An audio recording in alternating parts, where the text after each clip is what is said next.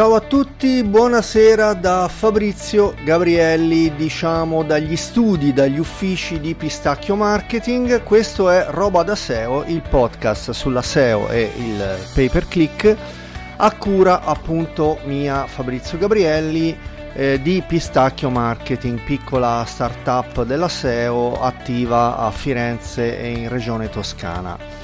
Allora, oggi qualche, intanto un paio di informazioni di servizio, e cioè, allora, la prima è che oggi è la cinquantesima puntata di questo podcast, quindi fra due settimane arriveremo a 52 puntate e faremo un anno tondo di trasmissioni con eh, nessuna praticamente interruzione. Ho fatto solo un, una, ho saltato solo una puntata a luglio perché ero in vacanza in montagna dove non prendeva nulla, quindi non potevo fare la, la puntata. E la settimana scorsa ero in ponte e ho recuperato la puntata eh, lunedì scorso, se, 6 giugno, quindi eh, vedrete che la 49esima puntata è stata registrata lunedì scorso e non venerdì scorso. Allora, per quanto riguarda um, questo podcast, lo trovate su tutte le piattaforme uh, audio, compresa Amazon Audible, uh, per non dire di Google Podcast, tutto quello che volete. Basta che andiate su Google a cercare appunto uh, podcast sulla SEO, podcast SEO, SEO podcast italiano e mm, podcast roba da SEO, podcast Pistacchio e podcast Fabrizio Gabrielli chi più ne ha più ne metta, è indicizzato bene, ci mancherebbe altro e quindi avanti. Dunque, altra informazione di servizio. La settimana prossima ehm, ci sarà il Web Marketing Festival a Rimini, in fiera a Rimini. Per la prima volta il Web Marketing Festival si sposterà alla fiera di Rimini e non al Pala Congressi, mi raccomando non sbagliate location. Ci sarò anch'io e quindi venerdì prossimo eh, conto di fare ehm, un qualcosa diciamo di improvvisato in diretta da Rimini appunto. Vediamo un pochino come mi organizzerò ancora non so bene come fare. Probabilmente eh, sarà carino coinvolgere qualche, ehm, qualche collega e addetto ai lavori eh, per eh, parlare appunto di SEO, pay per click e in generale del Web Marketing Festival. Mando un saluto ai ragazzi che organizzano il Web Marketing Festival che, che appunto conosco di persona, Giorgio Taverniti e Cosmano Lombardo. Uh, un salutone a voi se mi state ascoltando e ci vediamo appunto in settimana nuova. Ho sfumato la sigla e andiamo a parlare oggi della puntata. Spero di non sforare, di non andare troppo lungo. E mm, poi che altro dire? Forse se mi vengono in mente altre cose di servizio da dire, ve le dico in fondo di puntata. Allora, oggi è una puntata in cui torno a parlare di notizie e mm, sono in diretta live, quindi di nuovo in diretta live e ci sono delle belle notizie, notizie anche piuttosto corpose. Allora, vado a parlare eh, rapidamente della scaletta, metto gli applausini che mi servono per, fare, eh, per staccare gli argomenti della puntata e poi vado a parlare.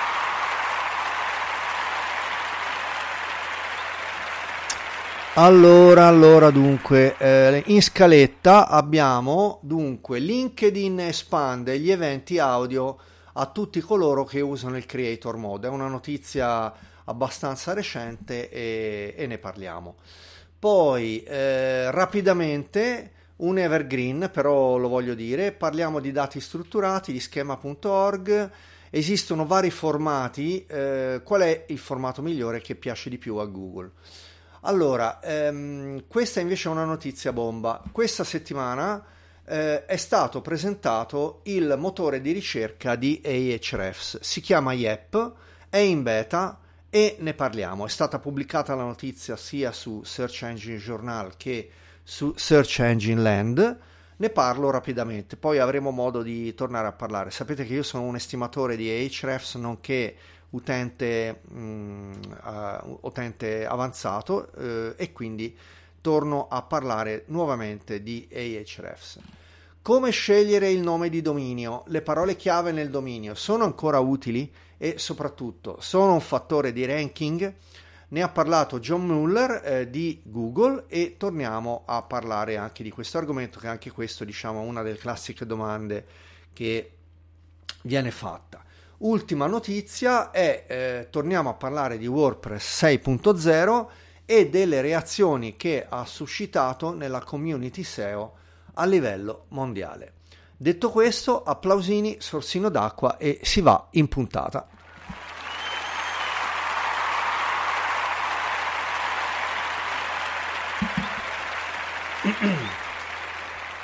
Allora, il primo capitolo di questa puntata è una notizia di questi giorni e cioè che LinkedIn ha espanso il, gli audio eventi, ha, ha, diffuso gli audio eventi a tutti gli utenti. È una notizia eh, di mm, qualche giorno fa, fino a un po' di tempo fa erano attivi solo negli Stati Uniti, infatti io c'ero andato e non funzionava nulla. E, ehm, e, ora vi dico come si fa ad abilitare la faccenda. Allora, tanto per cominciare, è già attivo anche in Italia e eh, bisogna però abilitare il creator mode eh, nelle eh, opzioni di LinkedIn. In questo modo si potranno abilitare ehm, i, eh, gli eventi live, quindi le dirette live in formato solo audio, quindi praticamente come un podcast, come questo podcast, che tra l'altro anche oggi sto andando in live, e, e, e quindi c'è anche la chat se volete. E quindi con gli eventi audio di eh, LinkedIn è possibile connettersi a tutta la... Uh, la, mm, le, le, audience, quindi chi vi segue eh, su LinkedIn. Um, inutile dirvi che è una ottima opportunità per fare networking. Per abilitare questo, oh, questa modalità di comunicazione bisogna um, attivare il creator mode e il creator mode si può attivare in, in, base a tre opzioni, cioè bisogna avere tre requisiti fondamentali. Bisogna, tanto per cominciare, ehm, avere una buona reputation a livello di community policies, quindi non, aver, eh, non essere stato bannato a livello di eh, post, link spam, eccetera. E a rigore di logica, se uno non ha fatto casini, diciamo che dovrebbe essere tutto a posto. Poi bisogna avere già condiviso dei, ehm, delle, dei contenuti recenti nella piattaforma di LinkedIn e come terzo requisito bisogna avere una base di audience eh, di più di 150 follower e o, o connessioni, quindi eh, account connessi. Il lancio era avvenuto um, dunque dall'anno scorso negli USA, ma in Italia è, ehm, gli audio eventi sono attivi da pochi giorni, quindi andateli a provare. Direi io ancora non li ho provati, devo dire che su LinkedIn non sono molto attivo, e però sicuramente una capetina ce la farò e poi vedrò anche se sperimentare questa cosa. Tuttavia voglio segnalare che chi mi segue su LinkedIn, sia come Fabrizio Gabrielli che anche come account di Pistacchio, eh, Pistacchio Marketing, in tutti e due i casi io le puntate qua del podcast le eh, riposto anche dentro LinkedIn, quindi potete trovare tutte le mie puntate del podcast dentro a LinkedIn. Tra l'altro segnalo che questa è una pillolina ecco appunto un'altra di quelle cose che volevo dire all'inizio, la dico ora, è che ehm, sono attivi adesso da qualche giorno i due domini robadaseo.it e robadaseo.com. Intanto eh, lo ripeterò a fine puntata, così andando su questi due mh, mm, eh, domini che ho acquistato eh, è possibile, eh, c'è un redirect e un redirect, si va direttamente al mio sito dove c'è la, appunto il, mm, tutte le puntate del podcast. Detto questo, eh, applausini e avanti col prossimo capitolo.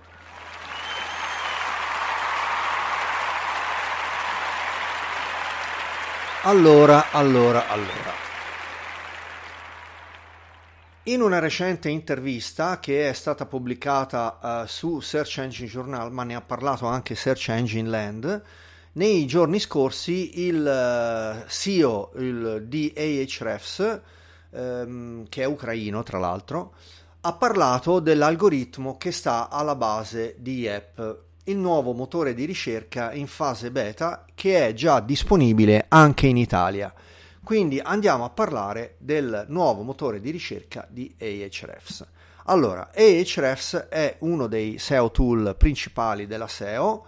Come sapete ehm, è diciamo, un tool che io utilizzo ehm, molto, molto spesso, direi quasi quotidianamente e anche a seconda dei progetti perché magari per dei progetti più piccoli utilizzo anche dei tool più diciamo, diciamo andanti fra virgolette.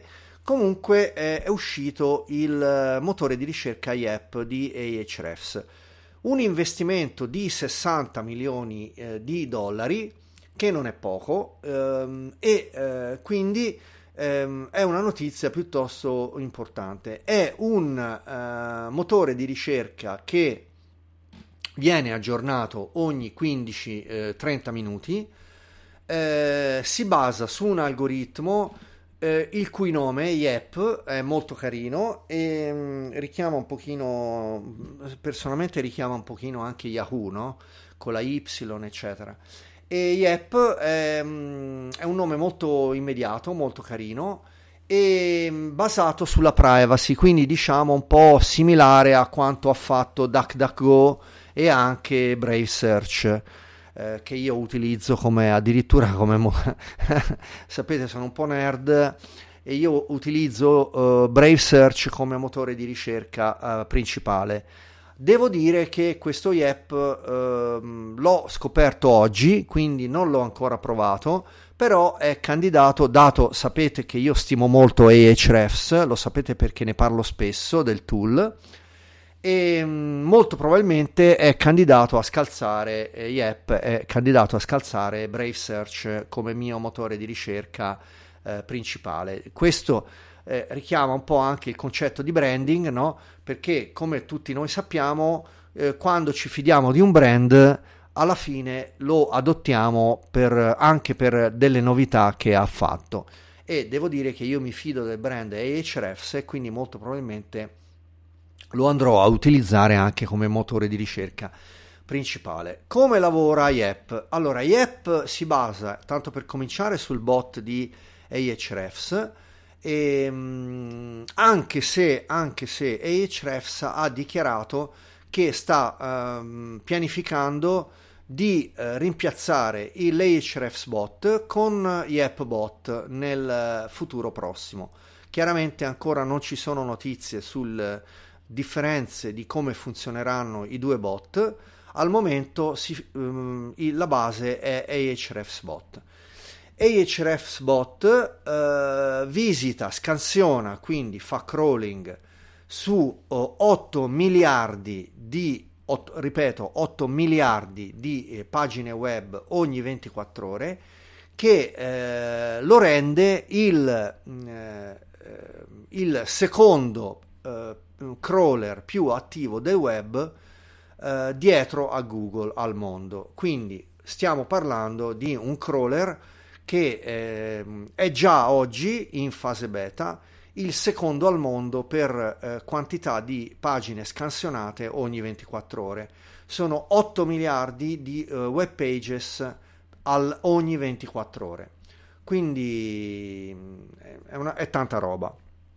E qui si torna al discorso del branding, che ci fidiamo del brand, eccetera.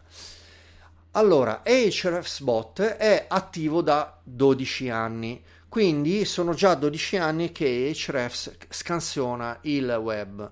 Di conseguenza, anche se il motore di ricerca è una novità, è già attivo al sito iep.com, Tuttavia il, ehm, appunto, il bot è attivo già da 12 anni, di conseguenza possiamo tranquillamente già eh, confidare sul fatto che il motore di ricerca, sebbene sia in eh, fase beta, a, sarà assolutamente affidabile.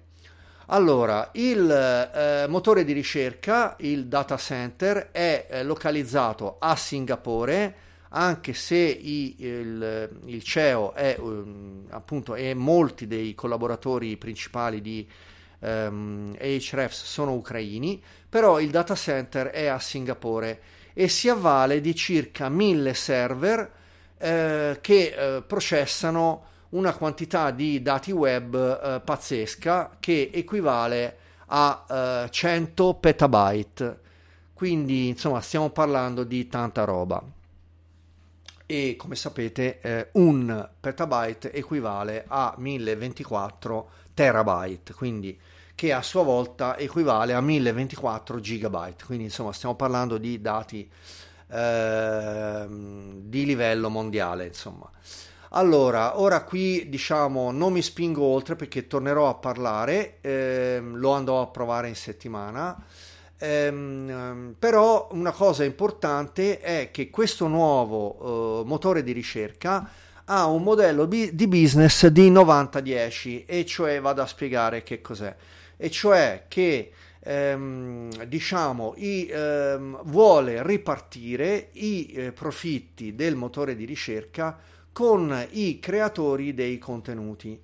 Quindi, eh, soprattutto per i siti di notizie e per i creatori di contenuti, ehm, questo motore di ricerca avrà una suddivisione degli introiti e questa cosa ha, mh, mm, quindi eh, è molto interessante anche per chi crea contenuti. Quindi Hrefs condividerà il 90% dei profitti con i content publisher, mentre terrà il 10% per se stessa. Direi torneremo a parlarne, però è una notizia bomba, secondo me, perché la nascita di un nuovo motore di ricerca, anche se di nicchia, è una cosa molto importante e secondo me è ancora più importante il fatto che questo motore di ricerca vada a um, essere, diciamo, creato da uh, dei colossi come Ahrefs tornerò a parlarne e mm, direi che con questo possiamo passare al prossimo argomento di puntata.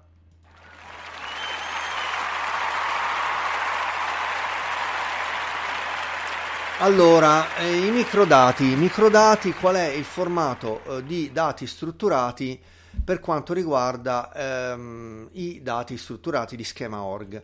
Ne voglio parlare molto rapidamente. È uscito un articolo di SJ che vi vado a condividere, però è un sempreverde, ma diciamo torna, torniamo a parlarne. I tre formati di dati strutturati ehm, su cui si basa anche Google per fare ehm, diciamo scraping di, appunto di metadati eh, di schema.org sono tre.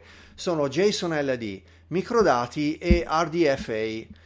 Eh, di questi tre io ammetto che non conosco uh, gli RDFA, io mm, diciamo, ho conoscenza con microdati e JSON LD e mh, mm, rapidamente sono dei formati diversi con cui è possibile condividere i microdati, appunto i dati strutturati di schema.org per uh, creare eh, le cosiddette briciole di pane oppure breadcrumb da dare in pasto ai motori di ricerca. Il formato principale e quello anche preferito da Google, che è stato dichiarato da Joe Muller, è il JSON LD.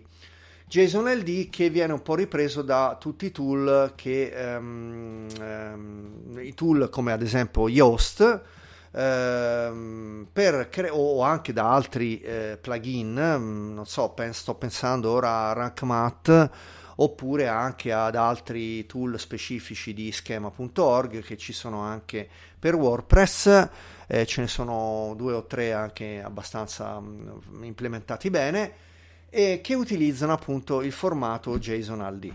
Ora io non mi voglio addentrare sul formato JSON LD, eh, diciamo che se vi posto in descrizione il, il eh, sito di schema.org dove è possibile non solo creare i eh, dati um, di schema.org in formato JSON LD, ma anche di validarli, di convalidarli. Questo quindi è molto carino.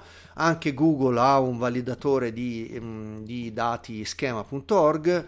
Mi fermo qui dicendo soltanto che ehm, i dati di schema.org sono molto importanti appunto per, implementa- per implementare le eh, breadcrumbs che sono fondamentali uh, per l'indicizzazione di Google. Direi che con questo possiamo andare avanti, mi fermo qui perché insomma è un tema per addetti ai lavori e per avanzati, direi che possiamo tranquillamente andare avanti.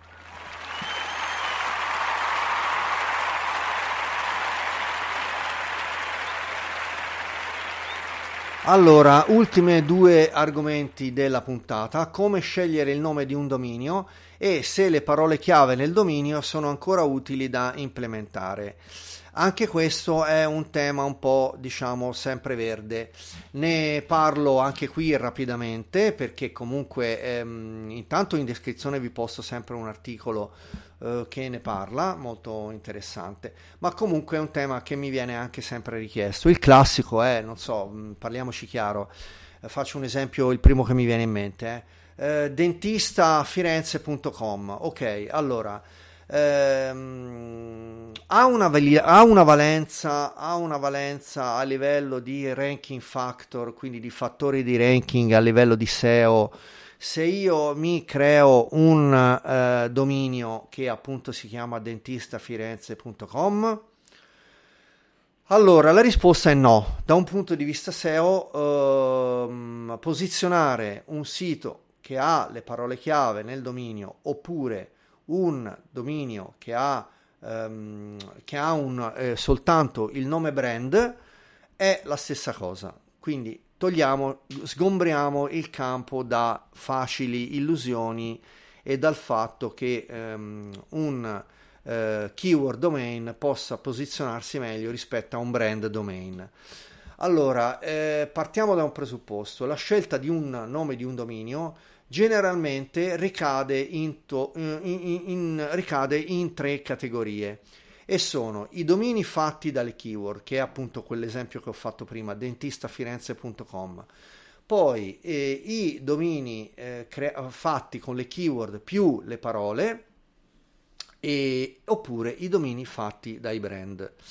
Allora, ehm, diciamo che eh, per quanto riguarda i primi, i domini fatti dalle keyword, c'è sicuramente la percezione di autorità, cioè Chiaramente, se, ehm, altrimenti non ci sarebbero le motivazioni per cui, per esempio, SEO.com è stato venduto recentemente, l'anno, anzi l'anno scorso, è, è stato venduto eh, l'anno scorso per mi pare 200.000 dollari.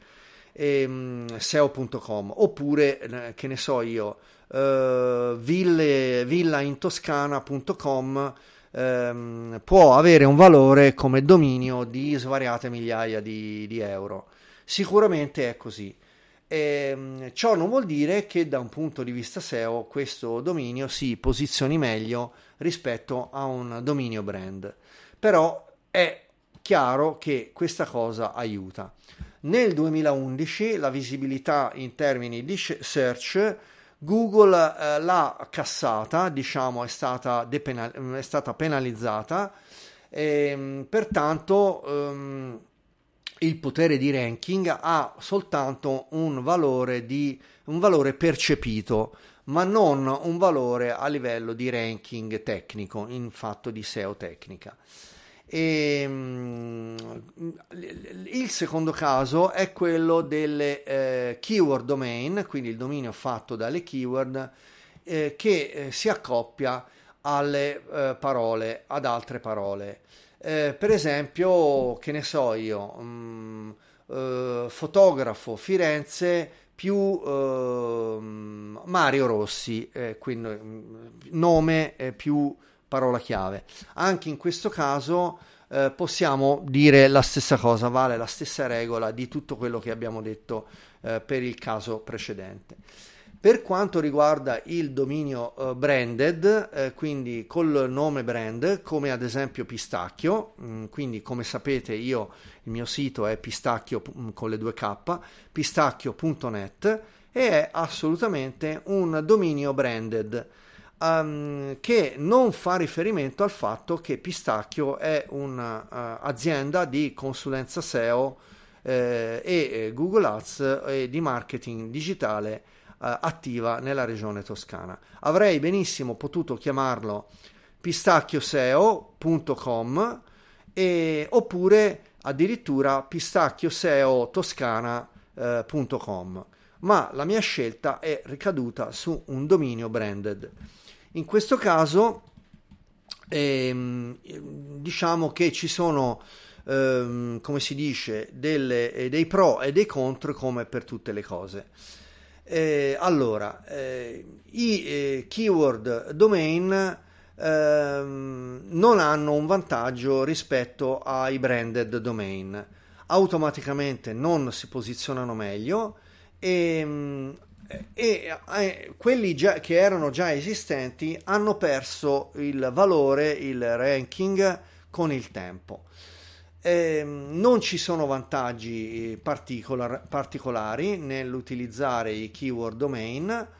E ehm, io personalmente mm, sono a favore del, um, um, dei domini uh, branded perché penso che comunque un brand eh, possa assolutamente posizionarsi bene eh, se mh, mm, e, e, il mio caso è diciamo un caso di scuola visto che io faccio SEO ci mancherebbe altro e, e quindi assolutamente Pistacchio si può posizionare bene e lo sta facendo anche se volete fare una scansioncina con gli operatori di eh, ricerca avanzate a tipo site 2.pistacchio.net potete andare a vedere un po' anche un po' le pagine indicizzate del mio sito eccetera eccetera. Quindi assolutamente sì ehm, poi a ognuno la sua scelta in questo periodo io sto studiando dei eh, domini nuovi. Per dei progetti di cui parlerò probabilmente a settembre perché ci sto lavorando assieme a dei colleghi. E quindi ehm, sicuramente tornerò a parlarne a settembre quando lancerò il progetto del, um, di questo network di eh, colleghi. E um, network di eh, diciamo un'agenzia liquida e accademia di corsi con cui sto lavorando insieme al mio amico um, Elia Bazzocchi a cui mando un saluto. Quindi stay tuned, Elia Bazzocchi e Fabrizio Gabrielli lanceranno a settembre un progetto importante per quanto riguarda um, il marketing digitale. Detto questo, andiamo a parlare eh, quindi applausini e ultimo argomento.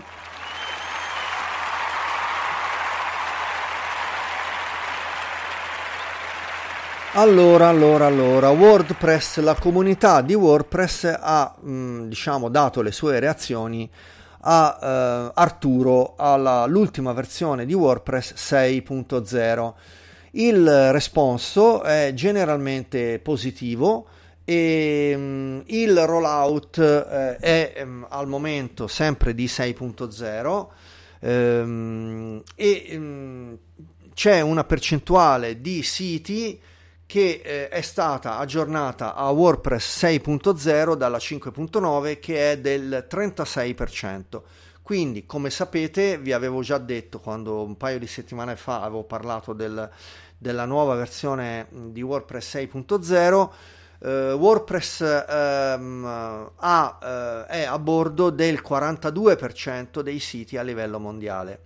Di questo 42% dei siti attivi in tutto il mondo, il 36%, quindi diciamo grosso modo un terzo, qualcosina più di un terzo, ha fatto l'aggiornamento a WordPress 6.0, il che ci dice anche che grosso modo il, appunto un terzo dei siti WordPress è, sono anche quelli che sono più uh, aggiornati perché di base, di base chi non aggiorna eh, moto, appunto all'ultima versione è anche co- colui che non aggiorna il proprio sito.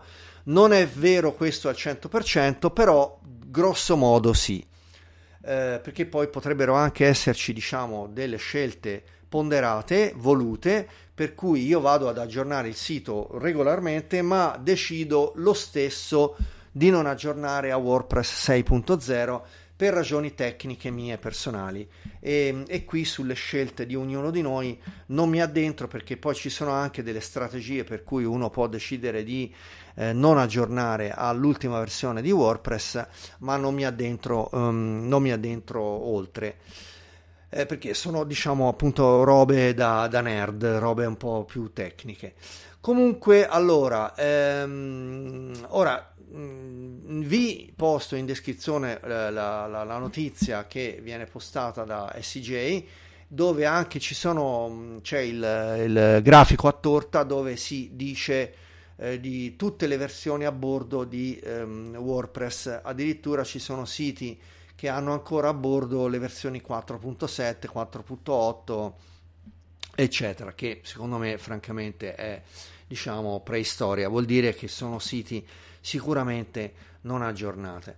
Eh, per quanto riguarda le, eh, i, diciamo, i feedback che ci sono stati nei gruppi, nelle community, eccetera, devo dire che eh, in generale eh, le reazioni sono abbastanza eh, positive. Come al solito ci sono possibili conflitti per quanto riguarda eh, possibili conflitti con i plugin e con i temi WordPress a, a, a loro volta adottati. E, mh, mm, si parla in generale di ehm, problemi, problematiche con edit post, eh, anche con l'allineamento justified, giustificato per testi e paragrafi e, che, e comunque insomma robe piccole. Comunque i bug possono esserci. Probabilmente è anche questo il, il motivo per cui alcuni eh, dei nerd, dei più avanzati, aspettano a, ad aggiornare a WordPress 6.0. Personalmente non ho trovato grossi problemi. Io personalmente ehm, non, ho, non, ho, problematiche di questo tipo, mm, né a livello di, giusti- di, eh, di testo giustificato né a livello di edit post, niente. Per quanto riguarda invece una cosa importante che voglio dire, poi vado in conclusione di puntata, è che ehm, la raccomandazione per quanto riguarda la versione di PHP ehm, bisogna assolutamente avere implementato almeno la 7.4 quindi mi raccomando eh, questo sì valutate perché se non avete la 7.4 a, a livello di PHP version eh, non potete aggiornare a WordPress 6.0 io dico eh, Santa Maria eh, se non avete la 7.4 eh, mamma mia ecco eh, però è vero, è vero che molte persone restano indietro con le PHP version perché possono dare dei problemi. Personalmente io ho aggiornato quasi tutti i miei siti a 8.0.1 e non ho constatato dei problemi. Però è vero che ehm, anche io, diciamo, non ho l'ultima, l'ultima, l'ultima, l'ultima versione di PHP perché aspetto sempre. Detto questo, ricordo appunto dalla 7.4 potete aggiornare a 6.0, altrimenti no. Molti hanno ancora la 7.3 perché è ancora supportata da vari, eh, da vari ehm, provider, tra cui anche diciamo quelli più famosi italiani che non nomino, per cui stay tuned. Detto questo, io vado a concludere la puntata e quindi vado in, um, in sigla anzi in applausini e poi in sigla finale.